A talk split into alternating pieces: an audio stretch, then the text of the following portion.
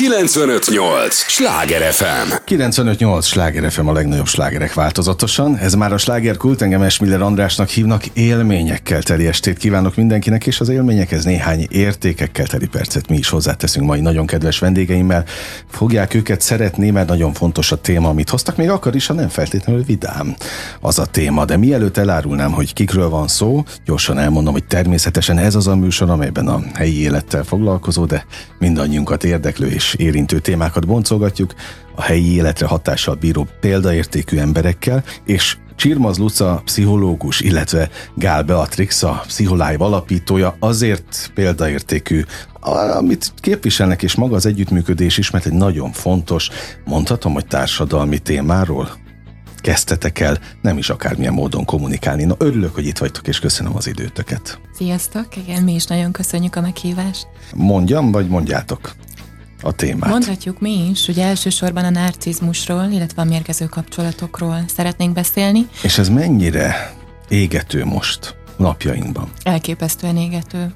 Még hogyha nem is arról beszélünk, hogy fizikai erőszakot, fizikai bántalmazást mennyien élnek át, de közé vesszük azt, hogy hogyha érzelmi bántalmazásban mennyien vannak, abban, uh-huh. hogy folyamatosan a, a párjuk, vagy valamilyen családtagjuk, barátjuk, főnökük őket minősíti, leértékeli, állandóan stresszt kell bennük, akkor ez a szám igen-igen magas. Tehát mondhatnám, hogy közel mindenkinek volt már olyan helyzet az életében, amikor átélte az érzelmi bántalmazás. No, azt gondolom, hogy lesz miről beszélgetni a következő előttünk álló műsoridőben, de nem véletlenül jöttetek.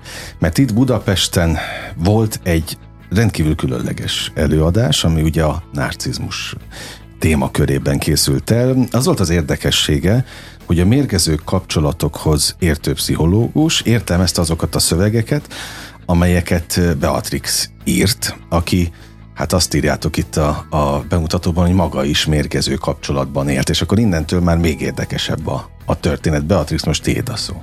Nehéz volt kiírni magadból? Saját élmény alapú terápia, amivel Én tudom, hogy az írás az terápia, de hogy azzal a céllal kezdted el?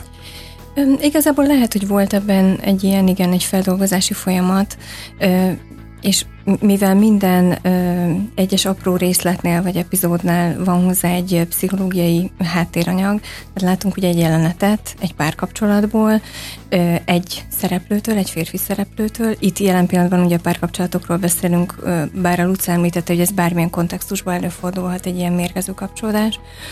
Ö, aki folyamatosan kifelé, a közönség felé kommunikál azért, hogy azokat az érzelmeket felkeltse bennük, amit egy ilyen szituációban ö, átélünk, és utána ö, történik rá egy reflexió, elmondja a pszichológus, hogy ilyenkor valójában mi történik, ö, hogyan tudja ez az szituáció manipulálni ö, az adott helyzet elszenvedőjét, és hát azt gondolom, hogy ez egyrészt mindenkinek lehet hasznos, abban is, hogy felismerje, hogyha ilyen helyzetbe kerül, vagy mm, adott esetben, mivel ennek vannak fázisai, még időben tudjon lépéseket tenni önmagáért, vagy hogy megértse a működést, és el tudjon kezdeni valahogy ebből kilábalni. Hmm. Jó, tehát a kezdőlökést azt abszolút megadtad ilyen szempontból, hogy eljusson az emberekhez, hogy egyáltalán felismerjék, és most kérdezem, a pszichológus felismerik, hogy ők bántalmazó kapcsolatban élnek? Általában, általában egy racionális felismerés van, tehát valahogy, valahogy ott van a fejemben, hogy ú, ez nem biztos, hogy oké. Okay. Sőt, igen, észreveszem a másikon, hogy hát nem így kellene viselkednie velem, jobban ott kellene lennie, nem szabadna ilyen cselekedeteket megengednie, de mégis van egy ilyen érzelmi húzóerő, ami viszont benne tart. Uh-huh. Tehát általában nem az a gond, hogy én hülye vagyok és nem látom, hanem az, hogy annak ellenére valami, mint egy ilyen mocsárban le lennék ragadva, és nem vagyok képes onnan lépni. Uh-huh. Hú, na lesz miről beszélgetni, tényleg azt gondolom, hogy millió kérdés van. El kell mondani, hogy ez a bizonyos előadás, amely itt Budapesten e, volt, ez egyébként egy sorozat kezdete. Tehát lesz majd következő része is, és pont ezért beszélgetünk, hogy ha, ha valaki el akar indulni az úton, akkor az most mennyire játékos, kérdezem én, ez a forma egy előadással. Egy könyvhöz képest Hát, és most nem akarom a témát természetesen uh-huh. elvinni, uh-huh. vagy ledegradálni, nem erről van szó, hanem az oldottságára vagyok kíváncsi. Uh-huh. Hát nyilván annak teljesen más hatása van, hogyha ezt egy, egy művész megjeleníti, aki esetünkben egy, egy nagyon profi színész, a júniusi előadásban Szabó Kimmel Tamás uh-huh. fogja megszemélyesíteni ezt a férfit. Tehát az, azt gondolom, hogy az ő előadásának tud lenni egy olyan ereje, hogy hogy tényleg ki tudja váltani azokat az érzelmeket a, a nézőkből, amit egy ilyen helyzet adott esetben kivált. És ez lehet pozitív és negatív is, mert ahhoz, hogy eljussunk odáig, hogy hogy valaki mérgezővé válik, tehát ez soha nem úgy van, hogy ugye az első randin ülünk a kávézóba, és elkezdi mondani, hogy Jézus Máriám, hát ilyen töredezett a hajad, nem kéne már fodrászhoz menni, tehát ez nincs. Ugyanaz a haj az első randin nagyon szép, és ezt, ezt egy nagyon szép ívben felépíti, hogy, hogy az, aki hallgatja rá tudja jönni, hogy hol vannak azok a pontok, amik esetleg az ő életében is megtörténtek, és meglássanak ezek a felismerések, hogy hú, hát valóban. Én azt gondolom, hogy az a, az a legfontosabb lényege, hogy hogy aki nézi, annak legyen egy ilyen aha élménye, amennyiben érintett, hogy úristen, tényleg nyilván próbáltunk olyan, olyan ö, ö, alap ö, szituációkat megjeleníteni, amikkel a lehető legtöbben tudnak azonosulni. Meg egyébként azt is gondolom, de erről majd a Luca fog tudni beszélni, hogy az, hogy milyen szövegkörnyezetben hangzik el, az mindegy is, mert maga a dinamika az mindig ugyanaz. Tehát az, az hogy, hogy kis csipkelődések, nagyobb bántások, a te teljes valód megkérdőjelezése egy idő után az, hogy te jól vagy-e úgy, ahogy vagy, biztos ilyennek kéne lenned, így kéne kinézned, ezt kéne gondolnod, meg kell-e bíznod a környezetedben, a saját barátaidban, maga a dinamika az, az, az mindig megegyező. Nagyon-nagyon hasonló, igen. Tehát vannak ilyen tipikus összetevői egy mérgező kapcsolatnak, és annak csak az adagolása változik. Egy kicsit többet követelőzök, egy kicsit többet vagyok passzív-agresszív, vagy éppen aktívan agresszív, egy kicsit többet kontrollálok, egy kicsit többet vagyok ilyen játékos módban mondjuk, hogy megcsalom a páromat, vagy, vagy az igen, játékosság? Hát a játékost ugye a player módra használom. Ja, értem, tehát, okay, igen, okay, okay, okay. nem, nem egy tehát jó értelemben vett. Igen, tehát egy ilyen, nem tudok rá most jobb magyar szót, de egy ilyen fakból jellegű mentalitásra okay, gondolok. Okay. És igen, ide van egy nagyon jó mondatunk is, amit nagyon szeretünk ehhez kapcsolódva, hogy ugye nagyon sokszor felmerül az emberekben ennél a dinamikánál, mert ugye az az egésznek a lényege, hogy te folyamatosan bizonytalan vagy abban, hogy, hogy mi múlik ez és folyamatosan magadban kezded el keresni a hibát, erre ráerősít a másik fél is, vagy mondjuk ilyen jövőszínlelést csinál, vagy csak így majdnem ezik, hogy már majdnem elköteleződtem, már majdnem megkértem a kezed, már majdnem olyan jó volt minden, csak te elrontottad ezzel meg azzal, mhm. mondjuk azzal, hogy az érzéseidről elkezdtél beszélni, és hát nekem az hihetetlenül kényelmetlen volt. És erre mondja azt Lundi Bancroft, egy olyan pszichológus, aki bántalmazókkal foglalkozik, hogy amikor felmerül bennünk, hogy ez a játékos valamikor majd elköteleződik el, akkor azt szoktam mondani rá, hogy igen, lehet, hogy egy szép napon elköteleződik, és akkor önnek egy hűséges bántalmazója lesz. Hm. Repkednek itt egyébként a kifejezések, nem vagyok benne feltétlenül biztos, hogy mindenki felkészült a narcizmusból, meg a, a jelenségről. Egyrészt bántalmazásokról beszélünk, de ezek többnyire szóbeli bántalmazások, vagy fizikai bántalmazások is. Hát én azt gondolom, hogy egy jól felépített lelki bántalmazás az eh, tud annyi kárt okozni, mint egy fizikai bántalmazás, uh-huh. hiszen közben egy ponton túl már saját magadat kérdőjelezed meg, és akkor már nem is hoznám be ide azt, hogy most már teljesen bizonyított, hogyha lelkileg nagyon rossz állapotban vagy, akkor ez egy, egy idő után fizikailag is eh, tüneteket eh, produkál majd nálad. Amikor készítettük az anyagokat ilyen csoportokba, Számtalanszor olvasgattuk posztokat ö, ö, olyan emberektől, akik ezen túl vannak. Egyébként férfiak és nők vegyesen, mert hát ez nem feltétlenül kell, hogy mindig férfi legyen. Nyilván valahogy így a, nem tudom, a az alap habitusunk alapján egy kicsit jellemzőbb ez a férfi mintára, hogy egy ilyen fajta, ilyen kontrolláló attitűd legyen, de azért előfordul nőknél is. Szóval, hogy igazából mindegy, hogy férfi vagy nő, egy idő után elkezdtek fizikai tünetekről beszámolni, szorongásról, pánikzavarokról, pánikrohamokról, amiket maga ez a folyamatos lelki feszültség okoz, amiben ők tartva vannak és az még nem is feltétlenül biztos, hogy ezt egy ilyen mónikasós, rettenetesen vulgáris, agresszív módon kell elképzelni, de ha folyamatosan abban élsz, hogy valaki megkérdőjelez téged, hogy elég jó vagy-e, elég jól gondolkodsz-e, biztos, hogy jól látod-e magad körül a világot, ha megtörténhet az, hogy reggel tízkor még van arról egy képet, hogy hogy fog telni az elkövetkezendő egy heted, és az 11-kor már nem igaz, mert nem tudom, nem, nem, nem volt elég meleg a kávé, amit bevittél reggel, és akkor ez elegendő ahhoz, hogy a teljes jövőkép felboruljon és átalakuljon, akkor az, az elképesztő feszültséget tud generálni. Uh-huh.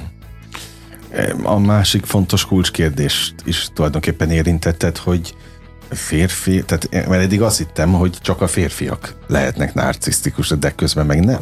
Nem, Csak hát valami nem. miatt többet beszélgetünk a férfiakról.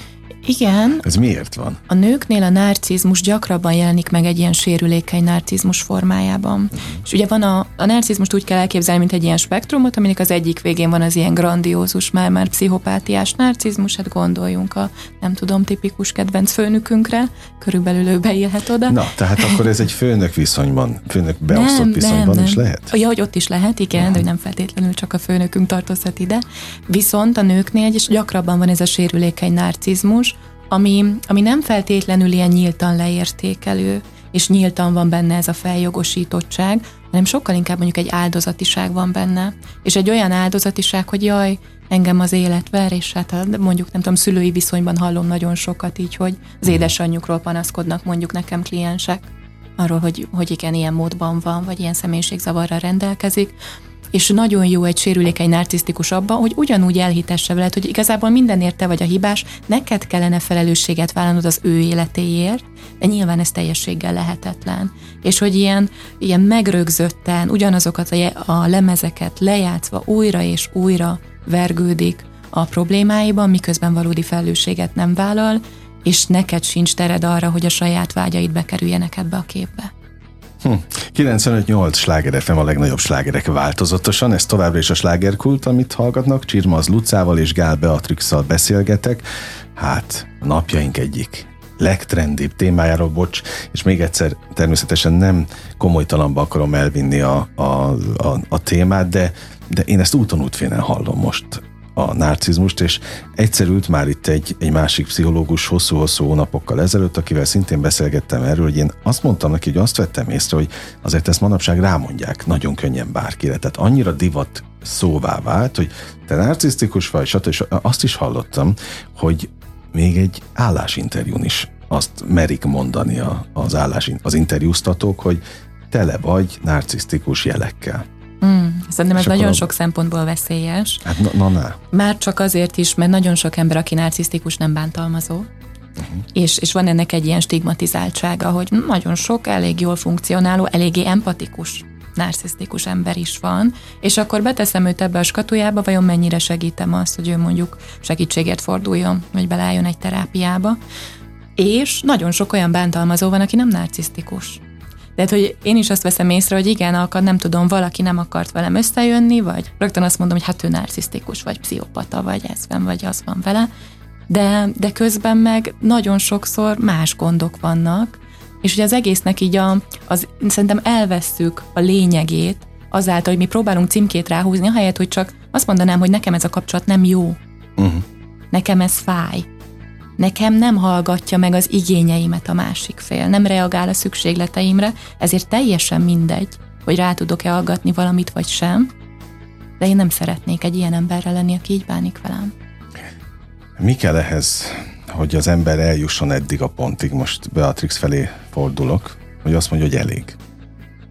Hát szerintem ez mindenkinél másnál van. Hát nyilván a tűrés határ az, az egyéni. Nálad mikor jött el? Hát Mennyi, a... tehát ezek évek voltak? Igen. Hát egy jól felépített, ugye erről beszéltünk az előbb, uh-huh. hogy senki nem ugyan az első randevúra, hogy Hát oké, okay, de hát az első randihoz képest az évek azért az nem, nem kevés. Igen, ezek, azért ezek az emberek zömmel nagyon, nagyon vonzóak, nagyon intelligensek, nagyon kedvesek, és pontosan tudják a határaikat. Tehát, hogy nagyon jól érzik, hogy mi az a pont, amíg még el lehet menni, uh-huh. úgyhogy onnan még vissza lehessen fordulni. Ja, értem, értem, és nyilván értem. ezeket szép lassan tologatják ezeket a határokat, Nekem ebben az egyik kedvenc um, hasonlatom az, hogy mint amikor a békát főzöd. Hát, hogy mire, mire rájön, hogy melegszik a víz, és kiugrana belőle, addigra annyira meggyengítette a meleg víz, hogy sokkal nehezebb, uh-huh. vagy mhm. már esetleg nem sikerül, ugye uh-huh. a békák esetében. Um, hát nálam ez talán um, a fizikai, fizikai tünetek um, jelentkezése volt egy ilyen um, sarokpont, de azt gondolom, hogy ez, ez mindenkinél más. Egy ilyen lelki dolgot tényleg, ahogy a Luci is mondta, szerintem nagyon nehéz észrevenni. Tehát, hogy amikor ö, egy, egy bántalmazó szerintem nagyon ügyesen ráérez azokra a pontokra, amiben te magad is bizonytalan vagy. Neked mondjuk bizonytalanságot okoz az, hogy, hogy nem tudom, felszettél plusz 5 kilót az elmúlt fél évben, akkor ő nagyon ügyesen fog arra nagyon finoman, óvatosan rákötni, hogy, hogy először csak, hogy jaj, hát gondoltam, veszek neked egy kondibérletet, vagy Jaj, hát ez a ruha nem így állt rajtad még három hónappal ezelőtt, neked is feltűnt. És, de miközben ezeket mondja, itt azért van egy ilyen nagyon vékony határ, hogy ezt valaki építően és téged segítően próbálja veled kommunikálni, vagy teljesen tudatosan az a, uh-huh. az a szándéka, hogy a te önértékelésed lebontsa. Hiszen általában, de erről is szerintem úgy beszél majd, e, ezek az emberek a saját önértékelésükkel nincsenek rendben, és nekik azért nagyon fontos, hogy a tiédet lehetőleg minél jobban lerombolják, mert ha te nem vagy jól magaddal, akkor nem kell félni attól, hogy elkezdesz gondolkodni uh-huh. rajta, hogy ő nem úgy bánik veled, ahogy szeretnéd. Csak hogy értsem a, a folyamatot, ugye te a Psycholive alapítója vagy, Luca pszichológus, és elkezdtél erről írni, de először csak az oldalra? Vagy ez kifejezetten az előadásra készült anyag? Hát ez, ami most, most az előadáson elhangzik, ezek, ezek kimondottan az előadásra okay. készültek, igen.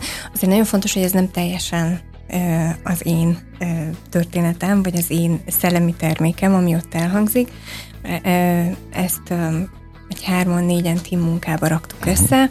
Nyilván nem titkoltan a csapat minden tagjának valamely élethelyzetében volt már ilyen ö, szituációja, Hát illetve Lucához pedig tömegével járnak emberek, akik... Te volt alapanyag. Igen, igen, igen. És akkor igazából abból, vagy abból nem volt kérdés, hogy mi lesz a, a dinamika, vagy a felépítettség. Bizonyos mondatok voltak mások, amiket hasonló helyzetekben hallottunk. Arra vagyok kíváncsi, hogy a főhős, akiről ez az egész íródott vagy, vagy szólt, ez, tudja egyáltalán, hogy, hogy meg lett írva? Vagy nem, nincs kapcsolat? Szerintem azáltal, hogy ez egy ilyen közös munka volt, ez így ilyen sok embernek a részlete egyben. Tehát nem fogja tudni eldönteni, hogy ez róla szól, vagy sem. Ez egy Aha. ilyen jó mix. Igen. Aha, értem, oké. Okay. Jó, hát ez, ez egy komoly lélektani kérdés, hogy ezt tudja egyáltalán, hogy mit csinál. Tehát felfogja az ember, hogy ő ő mit követett el? Általában nem. És úgy nem, hogy van egy ilyen nagyon, nagyon mély magyarázás, kimagyarázás. A részéről. A részéről, igen. Tehát lehet, hogy felismeri, hogy hú, most állat voltam, de, de aztán így megmagyarázza magának, hogy amúgy erre volt jogom, mert. Uh-huh. És mondjuk ez lehet az, hogy te nem tudom, tehát elmentél bulizni a barátnőiddel, és neki az rosszul esett, vagy te is a három éve elkövettél egy olyan dolgot, ami őt még bántja, tehát hogy valamivel mindenképp kimagyarázza, hogy miért volt jogos az a bántás, uh-huh. amit ő tett veled, és ez egy ilyen nagyon fontos attitűd, ami társadalmilag is ott van a bántalmazás mögött. Hogy amikor én valakire egy minősítő megjegyzést teszek, amikor én valakit úgy gondolok, hogy nyilvánosan, nyilvánosan lealázhatok, akkor ott van mögötte az, hogy hogy én elhiszem, hogy én ezt megtehetem bizonyos mhm. emberekkel és bizonyos körülmények között.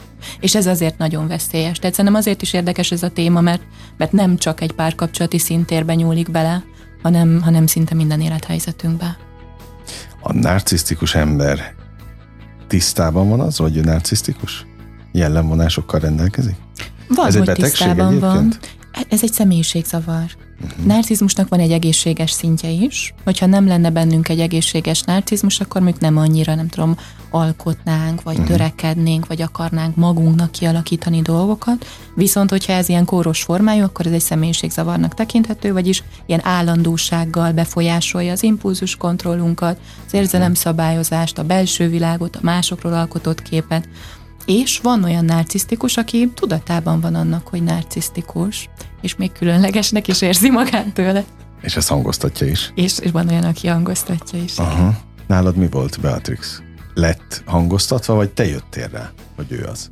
Nem én jöttem rá, a környezet hívta fel rá a figyelmet. Aha. Nálad? Szerint, igen, igen, igen, igen. Szerintem talán akkor szembesültem először ezzel a kórképpel, és akkor kezdtem utána olvasni. Ez nyilván a kommunikációba felmerült, Ugye szok, szokott lenni egy ilyen mondás, hogy van, van egy olyan ö, réteg a narcisztikusnak, akit azért veszélyes terápiába invitálni, mert hogy csak kép, képződik, hogy hogyan tud még több kárt okozni. Aha. És hogy ennek is lehet egy ilyen szintje, hogy amikor mondjuk ez felmerül, akkor vagy átáll egy ilyen áldozati üzemmódba, hogy engem most megbélyegeztek, megcímkéztek, tehát hogy azzal nem találkoztam, hogy lett volna olyan, hogy fú, akkor itt valami felmerült, és akkor ennek járjunk utána, hogy ezzel van-e dolgunk. Hát, hogy vagy egy ilyen nagyon erős tagadás volt, és mindenkinek a minősítése, hogy ki milyen módon érzi magát feljogosítva arra, hogy egyetlen egy ilyen diagnózist felállítson, vagy a másik oldal, hogy ó, igen, én most akkor áldozat lettem, rám rám húzták ezt a címkét, és akkor, és akkor most engem bánt az egész világ. Talán ez az, amiről az előbb is beszéltünk, hogy hogy az merült fel a legkevésbé, hogy nekem ebben van-e felelősségem, vagy kell ezzel valamit kezdenem, és valószínűleg ezért a legnehezebb ezzel a korképpel valamit kezdeni, mert hogy szinte nulla önreflexió van benne. Na, a témánál vagyunk. Mit lehet kezdeni egy személyiségzavarral?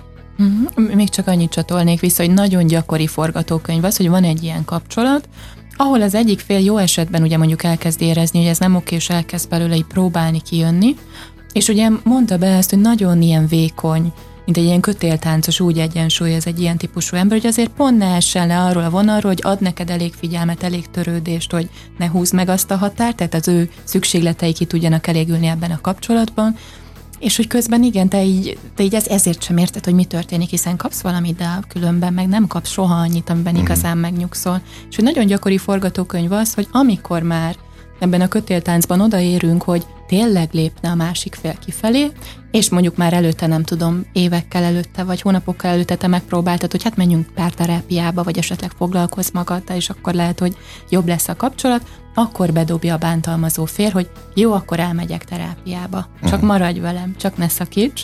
Na és ilyenkor általában mi történik? Tehát csak, csak ezt az opciót láttam még klienseknél egy ilyen helyzetből, hogy elmegy a bántalmazó fél valójában mondjuk terápiára, nem mindig, tehát az ígéretből uh-huh. azért nem feltétlenül jutunk el ideig, de amikor elmegy, akkor az történik, hogy hazamegy, és elmondja, hogy hát, elmeséltem a pszichológusomnak, és ő is megmondta, hogy veled van a gond. Hát ez a legegyszerűbb. Igen, tehát hogy ugyanúgy az önigazolás egy formájává válik, és, és sokszor, sokszor persze ebben van egy hazugság, de nagyon sokszor az van, hogy, hogy valóban egy személyiségzavarban ennyire torzul a valóságról alkotott kép. Uh-huh. És ö, szokták is mondani, egy személyiségzavaros embernek, egy narcisztikusnak a valóság agresszió. És lehet belőle gyógyulni, minden személyiségzavarból lehet gyógyulni, de mondjuk több év nagyon intenzív terápia, heti egy-két alkalom legalább. Tehát, hogyha mi egy ilyen kapcsolódásban vagyunk, akkor semmiképp nem maradjunk azért benne, hogy majd ő elmegy, és akkor ő majd nagyon meggyógyul. Valószínűleg azért, mert ugye vajmi kevés esély van arra, hogy annyi belátást legyen, és annyi motiváció, hogy ő tényleg beleáll. Uh-huh. És hogy ez, egy, ez egy, csak egy hipotézis, hogy ő majd egyszer más lesz. Azért erre abszolút nincsen biztosíték. Te mit látsz a saját praxisodban, hogy végig járják a, a maguk útját a gyógyulásig, vagy azért sokan visszafordulnak? Nagyon sokan visszafordulnak, és egy, egy átlagos személyiség szerkezetből is nagyon sokan visszafordulnak. Tehát gondoljunk bele, hogy mennyire, mennyire elképesztően nehéz olyan fő mintáinkon, berögzős, berögződéseinken változtatni.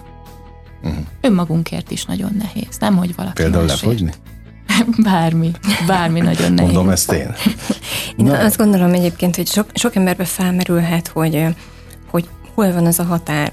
Mert igen, nyilván igen. minden, minden párkapcsolatban vannak problémák, vitás helyzetek, akár olyan is, hogy nagyon erős a feszültség, és olyan dolgokat is kimondunk, amit lehet, hogy már másnap, vagy akár két órával később nagyon bánunk, hogy ezt az indulat hevében nem kellett volna. Szerintem az én tapasztalatom szerint a legfontosabb különbség az az, hogy érzed-e a másikon, hogy egy, ad, egy ilyen adott helyzetben van-e bármi belátása. De tudom, milyen sztereotípiának tűnik, de ez tényleg előfordulhat, hogy eltelik úgy két év, akár két évre visszamenőleg visszagondolsz, és nem jut eszedbe egy olyan helyzet, amikor egy bármilyen konfliktus végén az lett volna a konklúzió, hogy a partner mondja azt, hogy hát ezt most én, ezt most ne haragudj, ezt most el. én, én szúrtam el, nekem nem kellett volna így reagálni, ö, hogy bár egyáltalán, hogy bármiért bocsánatot kérjen, ö, ami nagyon jellemző, hogy ilyenkor még olyan helyzetet teremt, hogy hogy kimondottan próbálja kiprovokálni, hogy még kérte elnézést azért a helyzetért. Fú, itt vagyok, és már egy hete várom, hogy bocsánatot kéri. Azért, hogy akkor úgy beszéltél velem. Esküszöm, holott... akartam kérdezni, hogy képesek-e bocsánatot kérni? Általában az ilyen bocsánatkérés úgy hangzik, hogy sajnálom, hogy így érzed magad. tehát, tehát azt okay. sajnálom, hogy te problémát okozol nekem azzal, turbulenciát okozol a kapcsolatunkban azáltal, okay. hogy te itt az érzéseidet, meg a szükségleteidet kifejezed. Tehát Igen. nem valódi. Igen, ezt akartam mondani, hogy, hogy sajnálom, hogy ezt váltottad ki belőlem. Igen. De nagyon sajnálom, de hát ilyen velem még nem történt, ezt te váltottad ki belőlem. Tehát ha én mélyebben képes vagyok bocsánatot kérni, akkor nem vagyok narcisztikus?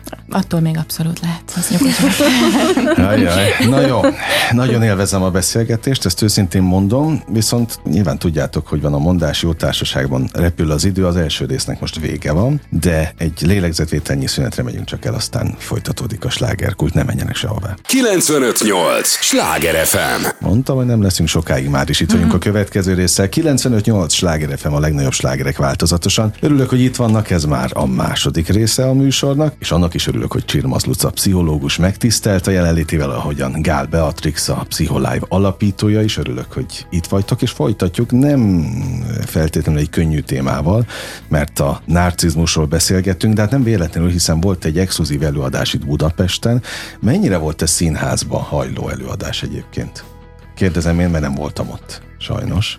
Hát az volt a cél, hogy olyan hatásokat váltson ki, Jó, igen, okay. mint egy színház. Tehát, hogy egy félig színházi előadás, de közben meg nagyon komoly témával, és akkor elmondom még egyszer, mi volt az előadás érdekessége, hogy a mérgező kapcsolatokhoz értő pszichológus értelmezte azokat a szövegeket, amelyek elhangzottak, és a szövegeket olyan személy írta, Beatrix részéről, de hát mint elmondta, többen voltatok benne az alkotói folyamatban, aki magatok is, vagy ők is mind-mind éltek már mérgező kapcsolatban. Egyébként mindenki élt szerintetek? Már valaha az életében mérgező kapcsolatban? Ezt ki lehet így jelenteni? Vannak olyan furcsa lények, akiket valahogy ez elkerült még. Hát vagy nem volt vették egy, észre? Vagy, nem, pont volt egy ilyen eset például nemrég a, az ismerettségi körünkben, hogy volt egy hölgy, aki nagyon nem értette, hogy mi miről beszélünk, amikor ezt a témát így körbejárjuk, és sajnos azóta neki is volt az életében egy olyan esemény, amikor ezt megértette. Uh-huh és hogy, és hogy van egy igen, egy nagyon más azonosulás, de ezért ez a ritkább szerintem, hogy valaki még soha nem tapasztalta. Persze mindenkinek más az inger küszöbe, tehát az is lehet, hogy amit már valaki észrevesz, hogy hú, itt engem itt szép lassan cafatokra szednek, a másik az valami hihetetlen védekezési mechanizmussal tudja ezt hárítani. Aha. Jó, uh, ahogy elkezdtem az előbb mesélni, tehát volt ez az exkluzív előadás, nem csak volt, hanem lesz is. Majd nézzék folyamatosan a, a Pszicholive oldalt, mert gondolom ott minden aktuális előadásot jelezve lesz. De mit szólt a közönség? Mert azért mond, ki, vagy mertem azt mondani, hogy színházban hajló, mert azért az nem feltétlenül megszokott, hogy a pszichológusot még kommentálja is a dolgokat. Hmm. Szóval, hogy élte meg a közönség ezt az előadást? Mit tapasztaltatok? Hát én azt gondolom, hogy sikerült elérni azt a hatást, amit szerettünk volna. Sokkolódtak? Sokkolódtak, igen. Aha. Itt ugye pont az a lényeg, hogy az elején bele tudj helyeződni ebbe a kis nagyon kellemes uh, nihilbe, ahol nagyon kedves a partner, és ilyen szépeket mond, és elhitt, hogy hát igen, hogyha ezeket neked mondanák, akkor te is úgy éreznéd magad, hogy ezt kerested hát egész ez, ez van az előadás elején? Uh-huh. Igen, igen, igen. Uh-huh. És az aztán, illúzió. Igen, és aztán egyszer csak jönnek a, a keményebb részek, és a, azok már hangosabbak, erőteljesebbek, nem feltétlenül azért, mert drágárabb, hanem azért, mert benne van az az energia, ami egy Aha. ilyen ö, egy, ami egy ilyen szituációban történik, és ott azért, aki élt már ö, áthasonlót, szerintem azért, aki, aki pedig még nem, hanem csak mondjuk a barátnőjétől hallott, és őt, őt próbálta vigasztani, neki meg azért áll el a, a lélegzete egy pillanatra, hogy, Úristen, ugye ezért történik, amiről beszéltünk, hogy kifelé, a közönség felé történik a kommunikáció, nincs női szereplő, aki reflektálna ezekre, hanem mindig csak a férfit halljuk a, az ő monológiait, hogy ő adott, és mégis teljesen össze tud rakni a történetet, hogy mikor mi. És csak hölgyek ültek a nézőtéren? Nem. Általában olyan 10% férfi minden pszichológiai előadáson, szóval az, a, az, az arány itt is megvolt. Igen, és szerintem az ennek az erősség, hogy általában a valóságban ugye nagyon lassan adagolódnak ezek. Itt pedig olyan intenzíven kapjuk az elején a jót is, és aztán olyan gyorsan látjuk azt, hogy hú, mennyire meg tud ez csúnyulni, és valójában mennyire láttuk amúgy már valahol az eleje felé, hogy lehet, hogy valami nem oké, hogy ezáltal tud lenni egy ilyen igazán jó hatékonysága, és szerencsére igen, a visszajelzések jók voltak. Nem véletlenül lesz folytatása, gondolom én. Ide alkotó emberek járnak estéről estére ebbe a műsorba, színészek, rendezők is gyakran mesélnek arról, hogy milyen fontos, de nem csak ők zenészek, tehát bármilyen alkotó művész ember azt mondja, hogy fontos a tükör. Hát akkor nálatok meg pláne volt tükör most ezen, a, ezen az előadáson. Tehát az, hogy kifelé kommunikálta a férfi a 90%-ban a hölgyeknek, egyébként ott, ott sejtem, hogy mi lehetett a, a nézőtéren. E, mik a visszajelzések azóta? Írtak nektek oda a Pszicholive-ra? Igen, igen, kaptunk írásos visszajelzéseket is, hogy nagyon tetszett az előadás, illetve akikkel személyesen beszéltünk, ott is megjött ez a visszajelzés, hogy ennek a, ennek a fajta ennek a fajta kommunikációnak volt, volt ereje. Arra vagyok kíváncsi, hogy ez a fajta tükör mennyivel nyersebb, másabb, mint egy klasszik színházi előadás. Annyiban másabb szerintem, hogy mi abszolút nem arra helyeztük a hangsúlyt, hogy mondjuk a látvány milyen, vagy így elvigyenek az ilyen külsőségek, de nagyon azért alakítottuk ki ezt a koncepciót, mert nagyon nyersen azt szeretettük, azt szerettük volna éreztetni, hogy tényleg csak a férfinek a hangját hall, tényleg csak az ő gondolatait, ő érzéseit, és ugye általában ez történik egy ilyen mérgező kapcsolati dinamikában is, hogy én elkezdem a saját érzéseimet így lehasítani. Elkezdek velük nem törődni. Amúgy igen, mindig azért teszek, azért törekszem, hogy én megfeleljek, én jó legyek, én végre azt megkapjam. És közben elfejtem azt, hogy amúgy, ha én igazán belegondolok, nekem az az ember, vagy az a helyzet igazán jó-e. Tehát azért tudok benne maradni egy ilyen helyzetben, mert lekapcsolódom a saját érzéseimről, uh-huh. saját fájdalmaimról, ahogy itt is, hogy csak a férfi tölti ki a teret, és teljesen mindegy, hogy te mit csinálsz, mit válaszolsz. El lehet, kérdezem a hölgyeket, el lehet-e hagyni egy ilyen narcisztikus férfit könnyedén? Hát ez relatív, hogy mi a könnyedén.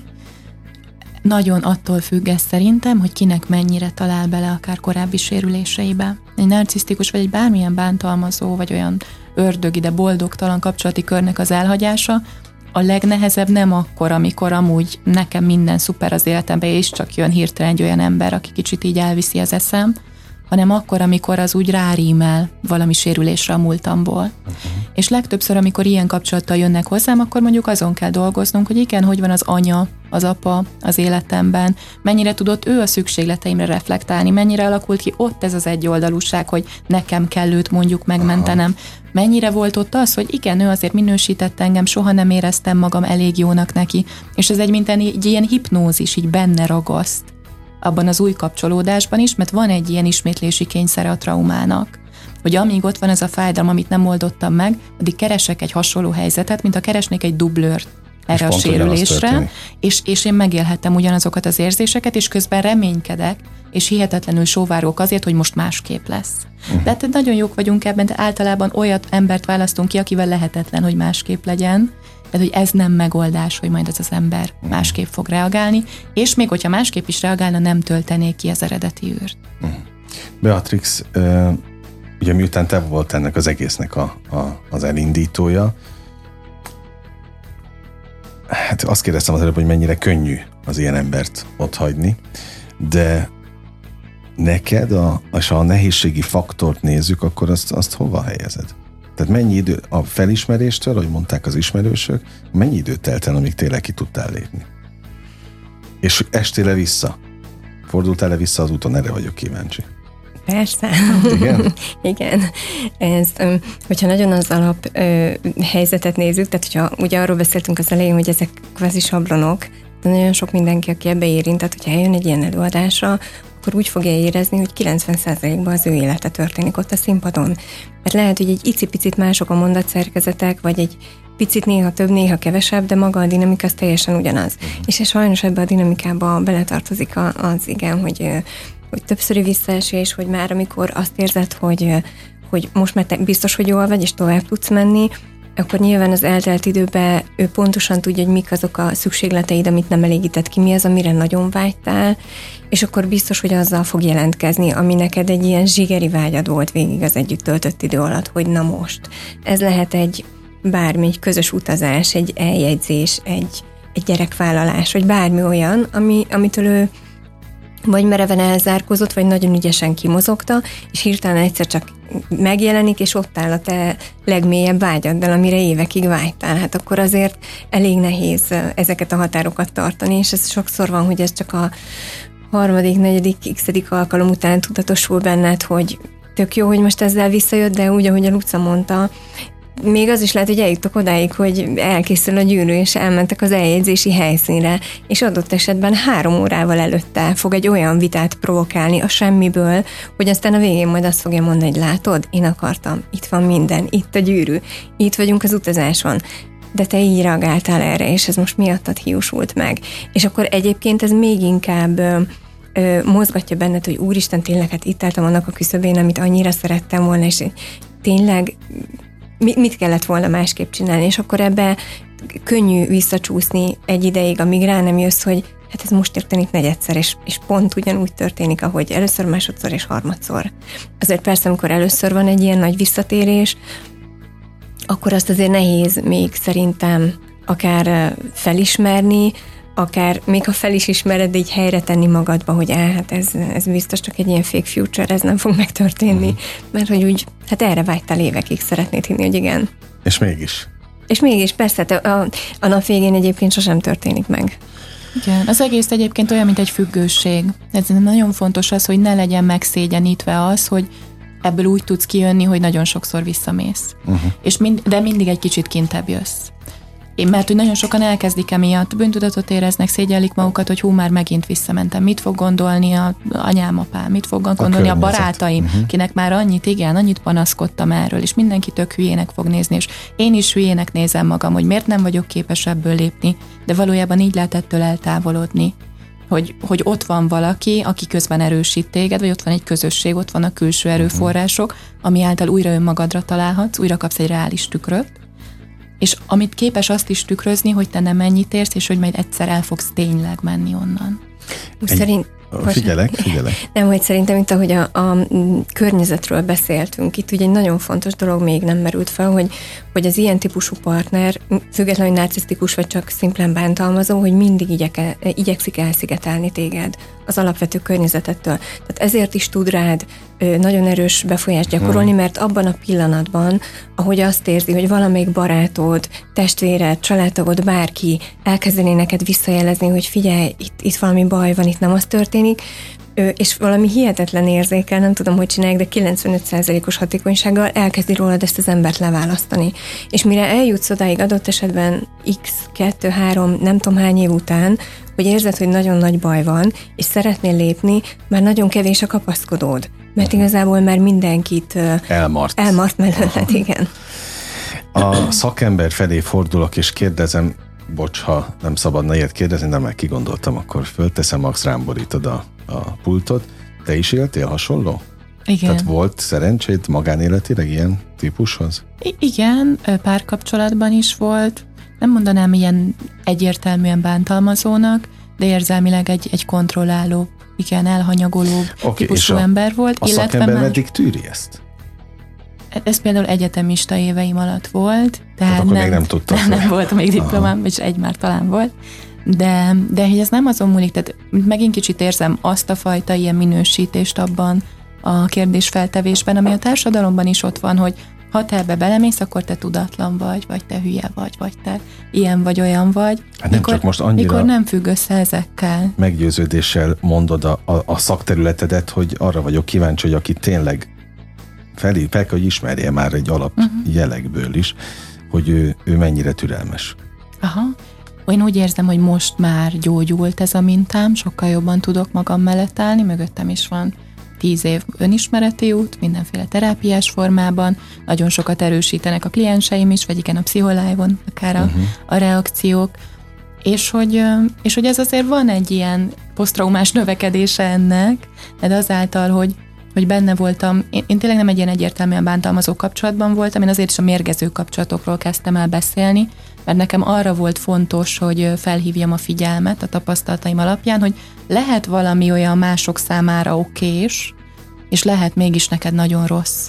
Uh-huh. És mennyire fontos az, hogy te akkor is a saját érzéseidre figyelj, és észrevedd azt, hogyha te elszürkültél abban a kapcsolatban, ha abban a kapcsolatban neked nincs tered növekedni, mert a másik csak így körbeárnyékol, és hogy nekem inkább ilyen jellegű kapcsolódásom volt, amit persze én is először rengeteg reményt fűztem hozzá, és hű, minden megvan benne a listámon, kipipálhattam őket, csak aztán rájöttem, hogy amúgy nem érzem benne jól magam. Uh. nekem így kezdődött el ez az út, és egyébként a Pszicholive is így indult el, Annó írtam erről egy cikket, hogy hogyan ismert fel a mérgező kapcsolatokat, így a szakítás után, feldolgozás gyanánt. Nagyon sok embernek megtetszett, és Beával elkezdtünk közösen dolgozni. Tehát jött Beának az ötlet, hogy lehetne a Pszicholive és akkor ezt arra írhatnék mindenféle tartalmat, meg így csinálhatnám, uh-huh. és akkor azóta igen, ennek egy, ez egy ilyen szép továbbfejlődése. Na, örülök neki, de ahogy hallgatlak benneteket, most az körvonalazódik bennem, hogy azért nem csak párkapcsolatban vannak ilyen mérgező kapcsolatok, ez van barátságban, munkahelyi kapcsolatban, tele van a világ narcisztikus emberekkel. Ahogy én most rakom össze a mozaikokat a tőletek hallottak alapján. És akár merre felé is megy ez a téma, de nem az a lényege, hogy az ember annyira megerősödjön, hogy ne hagyja magát befolyásolni ezeknek a, most nem minősítem őket, milyen embereknek. Uh-huh. Senkinek, aki el akarja venni az önbecsülésedet, vagy azt, azt érezteti, hogy nem vagy elég jó. De ez hogy... rajtunk múlik. Jó, de hát ezt mondani nagyon-nagyon egyszerű, közben pedig a legfőbb motivációnk az, hogy kapcsolódjunk. Ez is igaz. És ez általában felülírja ezt a gyönyörű hát, individualista de aki, gondolkodást. De aki már sokat csalódott? Hát ő sokszor egy ilyen toxikus individualista szemléletbe lép bele, vagyis igen, én nem kötődök senkihez, én nem ragaszkodom, az ugyanúgy még a sérülésnek a visszhangzása. Uh-huh. Azt gondolom egyébként, hogy itt nagyon fontos, hogy ki az, aki egy ilyen fél. Mert lehet neked egy barátod, akár ilyen haveri szinten, akivel mert hogy ők tudnak nagyon szórakoztatóak lenni. Általában a legtöbb narcisztikus legnagyobb előnye az, hogy szórakoztató, intelligens, nagyon jó társaság, hiszen ezzel is tudja az elején levenni a lábáról a partnerét.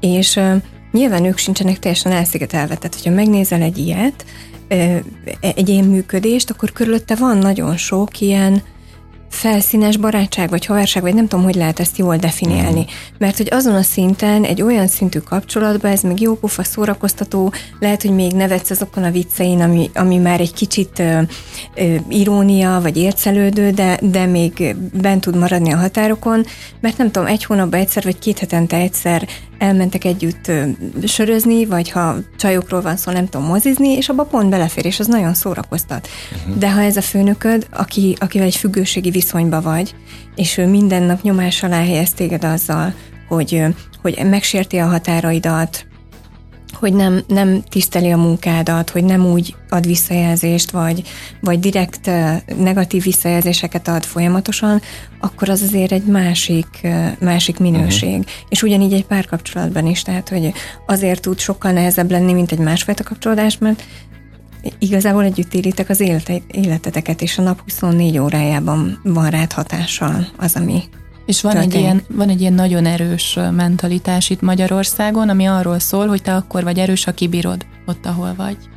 És hogy van egy ilyen túlzó belső kontroll, hogy hogyha én igazán megfejlődöm, én igazán tudok, nem tudom, asszertíven kommunikálni, akkor majd az én környezetem az ilyen gyönyörű és virágzó lesz. És hogy ez nagyon messze van az igazságtól, de sokkal inkább bátorítanunk kellene egymást arra, hogy merjünk elmenni onnan, ahol egyértelműen érezzük, hogy fáj nekünk. Igen, és azért jó, hogy erről beszélgetünk, meg azért gondolom ezt egyébként, vagy tartom a ti kezdeményezéseteket egy nagyon fontos küldetésnek, mert ugye most 2023-ban annyi csatornán keresztül ömlik az információ, hogy már az ember azt se tudja, hogy kinek higgyen, ki a hiteles, merre forduljon. Nagyon sok az önjelölt segítő is egyébként, még ebben a témában is.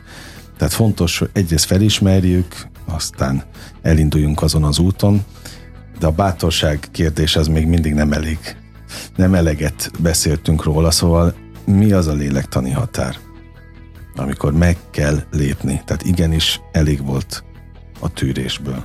Na azt mondanám, hogyha többet vagy valahol rosszul, mint jól. Na, ez egy szép gondolat. Beatrix, te mit mondasz? Igen, azt hiszem, én is pont egy ilyesmit fogalmaztam meg valakinek a héten, egy kedves barátnőmnek, hogy hogy azt tegyen mérlegre, hogy, hogy a jó vagy a rossz van túlsúlyban. Mert amikor már átbillen a rossz, akkor, akkor onnantól kezdve nincs, nincs ennek a dolognak létjogosultsága. De azt mondtad, hogy te is húztad az időt. Persze, hát másnak sokkal könnyebb tanácsot adni. De hát most el, elvisikon beszélgetünk, hát ugye ő sem, ő sem biztos, hogy rögtön azt mondta, hogy igen, igen, ezt meg fogja lépni. Megkérdezte, hogy szerintem meddig fenntartható ez, mint hogy te most ezt kérdezted, és racionálisan addig fenntartható, amíg több a jó, mint a rossz.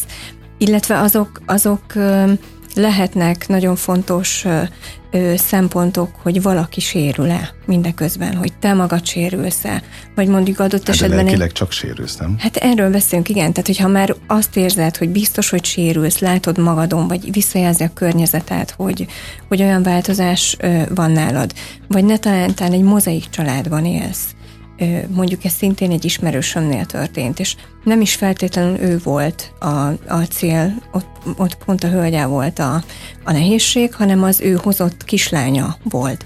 És hogy nála is volt egy pont, amikor azt látta a gyereken, hogy ez már túlmegy azon, hogy nekik nehéz ez a kapcsolódás, a gyerek ebbe sérül, rosszul érzi magát, akár adott esetben már, amikor váltott hetekbe voltak, amikor az apa hete jött, akkor előtte elkezdett fizikailag rosszul lenni. És akkor ő elengedte azt a házasságot, mert hogy mérlegelte, hogy lehet, hogy ő jól van benne, de a gyermek, aki az idő felét vele tölti, pedig elképesztően sérül ebben a kapcsolódásban. Tehát, hogy ezért szerintem ezek lehetnek ilyen relatív, objektív ö, tényezők, amik adott esetben még akár az érzelmeket is felülírják, mert azt hiszem ez itt a legnehezebb, hogy van egy nagyon erős érzelmi töltet, és azt, azt racionálisan felülírni, hát az, uh-huh.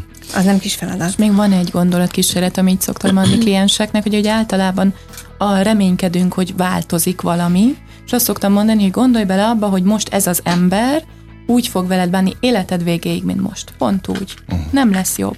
Akkor De az jó. tudni, tehát ezt Ak- tudja, hogy nem lesz jó. Nem, csak ezt kell feltenni magadnak, értem, hogy az is értem. oké okay lenne neked, mert hogy arra nem kalkulálhatok, hogy valaki majd akkor átváltozik. Abból kell kiindulnom, amit most látok. Mi a célotok az előadással? Hogy aki elmegy, megnézi, az tényleg saját magát szembesítse, és minél előbb lépjen? Nem kell minél előbb. Hát jó, de- sokkal, de az- sokkal fontosabb az, hogy ez leérjen a gyökerekig. De ne az legyen, hogy Aha. ó, én kirohanok innen, és választok egy ugyanolyat. Ez jogos, ez jogos, de maga az, hogy felfogja, hogy mérgező, és meddig mérgezheti magát, mert az előbb-utóbb úgyis visszaüt. Mhm. Valamilyen szinten, hát akkor meg mégiscsak mielőbb, de persze, hogy kell az ön, De igen, persze. Ideális esetben mielőbb és minél mélyebben. az önorvoslás, hogy Szerintem a felismerés Fejlődjön. nagyon fontos. Tehát, hogy, hogy nekem saját személyesen volt ezzel egy élményem, egy hasonló előadás keretében. Nekem például az, az egy elképesztő sorsfordító volt, mert hogy ahogy végig fel van rajzolva ez a dinamika, hogy ha hiszed, ha nem, az megdöbbentő, amikor a harmadik, negyedik jelenetnél látod, hogy ez szinte betűre megtörténik veled. Uh-huh. És akkor kezdesz el rajta gondolkodni, hogy nem, ezt nem a helyzet generálta, ezt nem a te válaszaid generálták, hanem ez egy működési minta. És ez mindig így fog működni, akármit teszel. Uh-huh. És ez a felismerés, ez szerintem elképesztő erőt ad. Hat egyébként. Hát ma már mondtam egyszer, hogy jó társaságban szalad az idő, most megint ezt kell, hogy mondjam, vége van a műsoridőnek, de nagyon élveztem a beszélgetést, ezt őszintén mondom, nagyon fontos is volt a téma, gyertek gyakrabban. Az előadás hol lesz egyébként? Lourdiban lesz. Tehát akkor ez megmarad nektek ilyen, ilyen központnak, ilyen szempontból. Tessenek akkor a Pszicholive-ot figyelni, hogy melyik időpontban lesz a következő, érdemes mindenféleképpen, ha más nem egy kis tükörbenézés miatt ellátogatni, vagy hogy egyáltalán csak szembesülnek, hogy ilyen is van. Nagyon szépen köszönöm Csirmaz Luca idejét, aki pszichológus, Gál Beatrix idejét, aki a Pszicholive alapítja, és egyáltalán ennek az egész kezdeményezésnek, ennek a különleges színházi előadásnak a motorja. Bízunk benne, hogy sok embernek segítettünk most ezzel a beszélgetéssel is. Mit kívánjak akkor sok csillogó szempárt? Reális tükröket. Na jó, ez a, oké, okay, ez a legjobb. Reális tükröket mindenkinek, a hallgatóknak is természetesen. Most bezárjuk a slágerkult kapuját, de holnap ugyanebben az időpontban ugyanígy újra kinyitjuk. Nagyon köszönöm a megtisztelő és kitüntető figyelmüket. Engem Esmiller Andrásnak hívnak, vigyázzanak magukra, sok-sok élményt és értéket kívánok az elkövetkezendő időszakhoz is. 958! Sláger FM!